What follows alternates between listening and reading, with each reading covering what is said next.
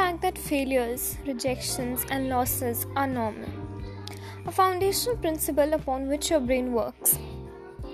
Real winning is a journey. Despite knowing this, people tend to give up the entire prospect of winning at the first sight of failure. One of the big reasons is that in your mind you have certain qualifiers. They could be getting into this college, gaining that skill by a specific time, reaching there or becoming this at a certain age. These are deadlines and milestones in your plan that you have to achieve to give yourself enough believability that you can pull this off. And once you fail in one of those things, you give up the entire venture altogether.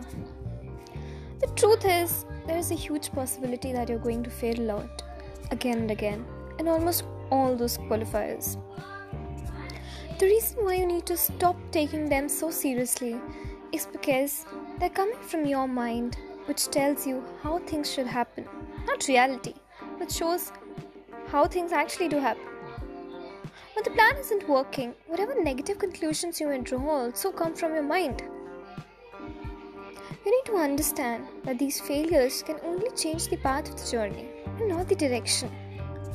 For example, if you wanted to get a degree but you're upset because it's not going to be from the prestigious university you hope to get into, then you're still stuck with the traditional mindset of winning. Focus on learning, which would suggest that you get a degree from wherever that subject is taught. As long as you're alive and functioning, the chance of getting back on top and amongst the greatest exists. It depends exclusively on your own dedication to build masterful skills in it.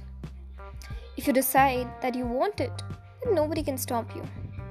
The only downside of failing is that your path may become longer, but you're not dying in the next five years, right? You have the time. So focus on building that skill no matter where you are. And that's how winning is done. It's not about which college you want to, which trophies you won at age 15. It's about where you stand, what your capabilities are, what you can show when the opportunities come. Success depends entirely on your preparation.